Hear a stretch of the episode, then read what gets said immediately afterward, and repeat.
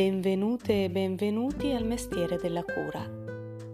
Oggi al mestiere della cura parleremo di tutta una serie di maschere, recite, sabotaggi, autosabotaggi e giochi sporchi che esistono nelle relazioni e che possono arrivare a rendere una relazione veramente tossica e dolorosa per entrambe le persone coinvolte.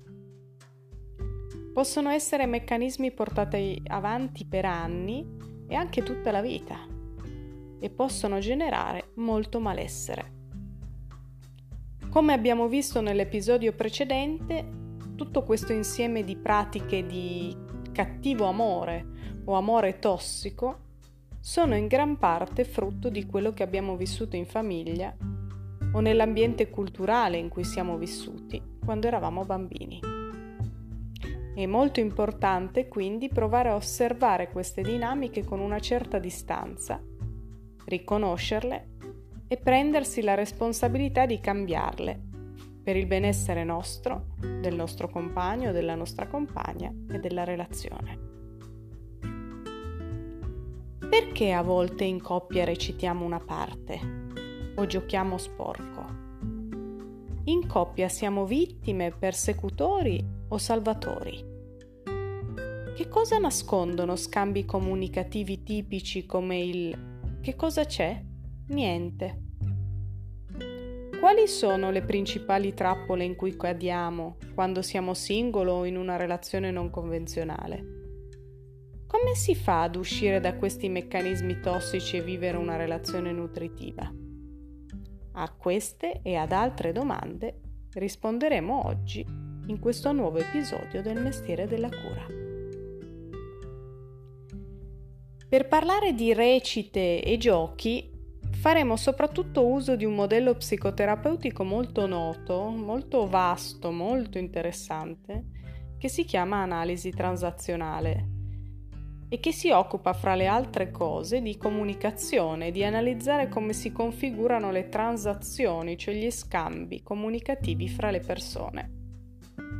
Per la creazione di questo episodio l'ispirazione viene soprattutto dal libro di Eric Berne, A che gioco giochiamo, che è un classico del 1964 che però è ancora molto attuale, un po' datato forse in alcune caratterizzazioni del maschile e del femminile, ma è ancora molto attuale mh, mm, comunque nella, eh, nella spiegazione di come funzionano questi giochi. Ci aggiungeremo però anche giochi che possiamo osservare tutti i giorni, diciamo in noi stessi e nelle coppie che ci circondano o nelle coppie del cinema, della letteratura. Tutta una serie di coppie che possono farci da spunto per riflettere su queste cose. Quando si parla di giochi, in analisi transazionale si parla di meccanismi non del tutto consci, un po' automatici, messi in atto dalle persone per, di fatto, cercare di essere viste dall'altro. Viste nel senso di riconosciute ed eventualmente poi apprezzate e amate, ovviamente. Non c'è peggior castigo per l'essere umano che l'indifferenza, il non essere visto, cioè che l'altro mi tolga il suo sguardo, la sua considerazione. Preferiamo addirittura essere aggrediti verbal- verbalmente, a volte anche fisicamente, piuttosto che essere ignorati. I giochi e tutti i meccanismi che vedremo oggi servono in gran parte a questo. Cioè se io non posso ottenere il tuo amore in modo sano, almeno ottengo la tua attenzione per qualche minuto, anche se la ottengo manipolandoti e creando le basi per un litigio. Sono manipolazioni che vengono dalla carenza in primo luogo, dalla carenza di amor proprio. Una persona che si vuole bene si prende cura di se stessa, che sa prendersi cura della propria relazione perché sa prima di tutto nutrire se stessa, l'abbiamo visto nell'episodio in cui parliamo dell'autonutrimento, di nutrire prima di tutto noi stessi, beh, una persona che è in grado di fare questo cade molto meno in una di queste trappole psicologiche e vive una relazione di coppia molto più nutritiva. ci cadiamo tutti prima o poi. Mm, l'importante è uscirne, esserne consapevoli, osservare queste dinamiche, uscirne e piano piano imparare. E imparare si può. Il mestiere della cura serve proprio a questo, a imparare questo mestiere. Entriamo un po' nel vivo. Allora, intanto possiamo ricordare che Berne ci parla di tre personaggi che spesso compaiono nelle relazioni fra le persone, non solo quelle di coppia. La vittima, il persecutore e il salvatore. Se noi riconosciamo per esempio che nelle nostre relazioni ci collochiamo sempre dalla parte della vittima o siamo sempre il cattivo o la cattiva o vogliamo sempre salvare l'altro, vuol dire che c'è qualche nodo che deve essere sciolto, perché nessuna di queste posizioni è sana quando è portata avanti ripetutamente in modo statico e non fa bene alle nostre relazioni. Per cui un primo passo è chiedersi chi siamo noi nella coppia e vedere se ci sono degli schemi che si ripetono. Vediamo adesso alcuni giochi facendo proprio degli esempi concreti. Eh, vedremo che ogni gioco ha in qualche modo un titolo. Il primo gioco pot- sono giochi che si, si, trovano nella coppia, ma si trovano anche in altri tipi di relazioni, di amicizia, sul lavoro, fra genitori e figli. Però, insomma, qui parleremo della coppia in generale, però si trovano anche in altre relazioni. Un tipo di, ehm, di gioco è il se non fosse per te io incolpo te di non poter fare qualcosa perché tu me lo impedisci. In realtà potrebbe essere una semplice scusa per dare la responsabilità a te di qualcosa che in fondo io stesso non voglio fare, o non me la sento di fare o di cui ho paura. Per cui mi colloco in una posizione di vittima e colloco te in una posizione di persecutore. Un altro gioco potrebbe essere guarda che cosa mi obblighi a fare. Io incolpo te di dover fare qualcosa che non voglio perché tu mi obblighi. Di nuovo mi colloco in una posizione di vittima. Per uscirne devo prendermi la responsabilità di esprimere cosa voglio o cosa non voglio fare. Se non voglio fare qualcosa devo essere in grado di porre un limite e devo essere in grado di comunicare in modo assertivo eh, le mie emozioni, i miei bisogni. Un altro gioco può essere spalle al muro. Io ti do due alternative che però so già a priori che entrambe porteranno ad un litigio. Qualsiasi alternativa tu scelga. Cioè ti metto con le spalle al muro in realtà probabilmente sono arrabbiato o sono arrabbiata con te per qualche motivo e cerco un confronto, però non lo cerco in modo diretto e in modo sano, ma lo cerco in modo subdolo, indiretto. In questo modo io posso sempre collocarmi dalla parte della vittima e collocare te dalla parte del persecutore. Un altro eh, gioco può essere il processo. Io espongo davanti a terze persone la mia rabbia, il mio conflitto con te, tu fai lo stesso con me e mettiamo la terza persona nella posizione di giudice. Quindi nessuno di noi due si responsabilizza per la gestione della propria parte, ma lasciamo eh, la patata bollente, diciamo, a una terza persona. Un altro gioco potrebbe essere sono stanco morto, sono stanca morta, non ho tempo, sono impegnato. Quindi qui potrebbe essere che io probabilmente son, sono arrabbiato, sono deluso, sono ferito per qualcosa che è successo, o sono arrabbiata, delusa e ferita, ma invece di affrontare la questione invio semplicemente un messaggio vago, no, sono stanca, sono stanco, che lascia l'altro in sospeso. È una specie di tortura o di stillicidio come il famoso che cosa c'è? Niente. È una posizione da vittima, da passivo-aggressiva, non è vero che non c'è niente, c'è qualcosa, ma non te lo dico, rimango sul vago e ti lascio eh, in sospeso. Mi sforzo ma non ci riesco, questo è un altro gioco.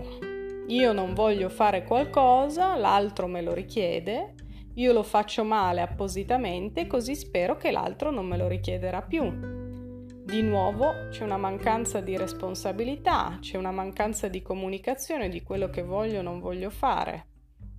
Mm, non so porre dei limiti sani, se l'altra persona mi richiede di fare qualcosa che io non voglio fare, devo poter essere in grado di comunicarlo questo e non di utilizzare la scusa del fatto che io non sono capace a farlo. Un altro gioco potrebbe essere ce l'hanno tutti con me, questa è una classica posizione da vittima che ha un vantaggio per me, ha il vantaggio di assolvermi dall'ingrato compito di uscire dalla mia comfort zone e dallo sforzarmi, no? Perché non è colpa mia, ce l'hanno tutti con me. Un altro gioco può essere quello dello scusa, no? E poi si continua. Cioè si chiede scusa ed è tutto risolto, ma in realtà è un chiedere scusa superficiale senza una profonda, eh, un profondo senso no? di, di, scusa nei confronti dell'altro, di, di, di volersi far perdonare dall'altro in modo sincero. È una manipolazione infantile. Un altro gioco potrebbe essere perché non sì, ma perché non c'è una persona che dà un consiglio e c'è l'altra che tutte le volte risponde sì, ma. Cioè io chiedo consiglio, l'altro me lo dà, però poi io per ogni suggerimento che l'altro mi dà trovo una scusa per non seguirlo. In questo modo posso entrare nel mio ruolo di vittima e non sforzarmi per ottenere quello che voglio perché ma c'è sempre qualcosa che mi impedisce di, di andare avanti. Un altro potrebbe essere cercavo solo di aiutarti. Qui è un po' a volte speculare a quello di prima. Io do consigli e aiuti non richiesti e quando l'altro non li accetta o li schiva, io mi arrabbio pensando che l'altro è un ingrato e posso entrare nella mia parte in cui io sono il buono che dà dei buoni consigli e l'altro è il cattivo che non li segue. Però magari quei consigli nessuno li ha richiesti. Vediamo qualche gioco invece più nell'area strettamente sessuale. Un gioco sessuale potrebbe essere quello sì, ma alla fine no. Cioè io mi dimostro disponibile sessualmente, seduco, flirto, ma poi quando tu fai il passo avanti io mi ritraggo, mettendoti in una posizione di imbarazzo. È una manipolazione che spesso nasconde paura da parte di chi comincia il gioco dell'intimità sessuale. Cui la persona che comincia il gioco provoca, però poi quando arriva il momento del congiungimento sessuale si tira indietro, perché probabilmente c'è una paura di arrivare poi alla sessualità. Un altro gioco che Bernard definisce che si ammazzino è un gioco di gelosia, di triangolo. Io mantengo in bilico due relazioni e poi mi ritraggo nel momento del conflitto, in modo che si scontrino gli altri due. E io posso mettermi in una posizione di vittima o comunque in una posizione defilata. Vedete che è un, è un gioco che può essere fatto anche in, un, in ambiente lavorativo, no? Metto due persone l'una contro l'altra e quindi io mi salvo, no? In qualche modo. Un gioco sessuale potrebbe essere anche quello che chiamerei e che sei troppo eccitante. Cioè io posso, soprattutto potrebbe essere un gioco fatto da un uomo, no? Io vivo la sessualità in modo rapido, solo come scarica, ti vedo solo come un oggetto sessuale, non mi interesso al tuo piacere e per continuare ad ottenere sesso come lo voglio io, ti lusingo dicendoti che sei troppo eccitante e per questo arrivo presto all'eiaculazione. In questo modo mi evito lo sforzo di lavorare ad una nuova sessualità più lenta, più presente e più piacevole per entrambi, come quella per esempio che abbiamo visto nel Tantra. La persona a sua volta che subisce questo gioco però lo permette, perché magari è, in una posizione di dipendenza amorosa e preferisce quel tipo di contatto anche se non è così piacevole piuttosto che niente in qualche modo. Un ultimo gioco sessuale potrebbe essere il classico o mal di testa. Qui c'è un evitamento dell'intimità eh, sessuale con una scusa che però non risolve il problema e lascia l'altra persona in un limbo. No? L'altra persona si sente rifiutata, però insomma c'è questo messaggio vago, questa scusa vaga. È un gioco che non, diciamo culturalmente eh, è più eh, ascritto alle donne, ma che fanno anche gli uomini. E poi ci sono alcune dinamiche, alcuni giochi nella vita da single, quando ci sono delle relazioni non ancora del tutto stabili, convenzionali, delle relazioni magari che stanno cominciando. Un gioco classico è né amici né in coppia, quindi sono quelle relazioni in cui c'è sesso ma non c'è impegno di coppia. Quello che succede è che però in genere a un certo punto uno dei due membri finisce per voler fare un salto nella relazione e passare dall'amicizia sessuale alla relazione di coppia vera e propria. In questo caso però a volte le, cos- le cose possono complicarsi e anche arenarsi per molto tempo, questa dinamica, questo gioco si può, in- può, diventare incrostato per molto tempo. E anche qui di nuovo è necessaria una comunicazione sana ed è eventualmente necessario porre fine alla relazione se l'accordo non soddisfa più una delle parti. Un altro eh, gioco tipico della, della vita da singoli eh, con relazioni che stanno iniziando è quella della chiamata a tarda notte io non voglio una relazione con te, ti chiamo solo quando ho bisogno di affetto e sesso eh, e tu in qualche modo lo permetti. Quindi c'è, c'è un, un, rapporto tossico di uso dell'altra persona eh, e anche qui di nuovo è necessaria una comunicazione sincera e la capacità mh, per quanto riguarda la persona che subisce in qualche modo il gioco di porre dei limiti e di amarsi per, potersi, per poter dare a se stessa l'amore che sta pietendo dall'altro a tarda notte. Un terzo gioco potrebbe essere anche questo molto classico, la sparizione, il messaggio non risposto. Quindi una relazione che agli inizi, poi a un certo punto una delle due persone sparisce, no? in qualche modo. Quindi io non mi prendo la responsabilità di chiudere una relazione a cui non sono più interessato e semplicemente o interessata e semplicemente sparisco. L'altra persona a sua volta non si prende la responsabilità di gestire il proprio vuoto emotivo e di porre limiti sani e si colloca in una posizione di vittima. Questi sono solo alcuni giochi, alcune dinamiche tossiche che possiamo trovare nelle varie fasi delle nostre relazioni, ma insomma ce ne possono essere tantissimi. La soluzione a tutti questi giochi, manipolazioni, sabotaggi, scuse, recite, maschere, se l'obiettivo è quello di vivere relazioni veramente nutritive, sono sempre, insomma, la soluzione è sempre l'autoanalisi sincera la comunicazione e l'autoamore. L'autoamore ci permette anche di riconoscere che siamo umani e che possiamo sempre cadere ogni tanto in una di queste sabbie mobili, no? l'importante è poi poterne uscire. È fondamentale ricordare che tutti i giochi di cui abbiamo parlato richiedono due giocatori, non si gioca mai da soli, per cui non è sempre solo colpa dell'altro. In un gioco siamo entrambi complici se l'altra persona si prende gioco di me e anche perché io gli do o le do lo spazio e il permesso per farlo. E quindi è importante che io mi responsabilizzi per la parte che mi tocca. L'importante è appunto questo, osservare, riconoscere e poter uscire da queste dinamiche per il benessere mio se sono singolo, della coppia se sono in una relazione. Per uh, l'autoanalisi e poi l'autocura, i vari passi potrebbero essere intanto osservo e mi rendo conto che sono dentro a un gioco o che sto recitando una parte. Mi chiedo che vantaggi ne ottengo, che emozione c'è dietro che non voglio magari riconoscere, che bisogno c'è dietro che non voglio magari ammettere. Mi prendo cura di me, mi nutro, mi voglio bene, così come abbiamo visto nell'episodio dedicato al nutrire noi stessi.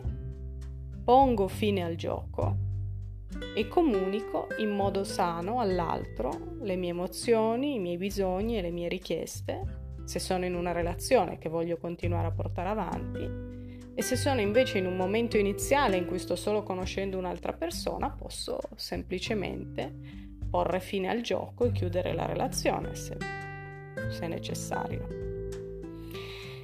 In una delle prossime serie parleremo anche di comunicazione non violenta, vedremo che è uno strumento meraviglioso per gestire la comunicazione in coppia e con le altre persone in generale. E, ma per oggi eh, finiamo qui e ci vedremo nel prossimo episodio del mestiere della cura. Un abbraccio, ciao ciao!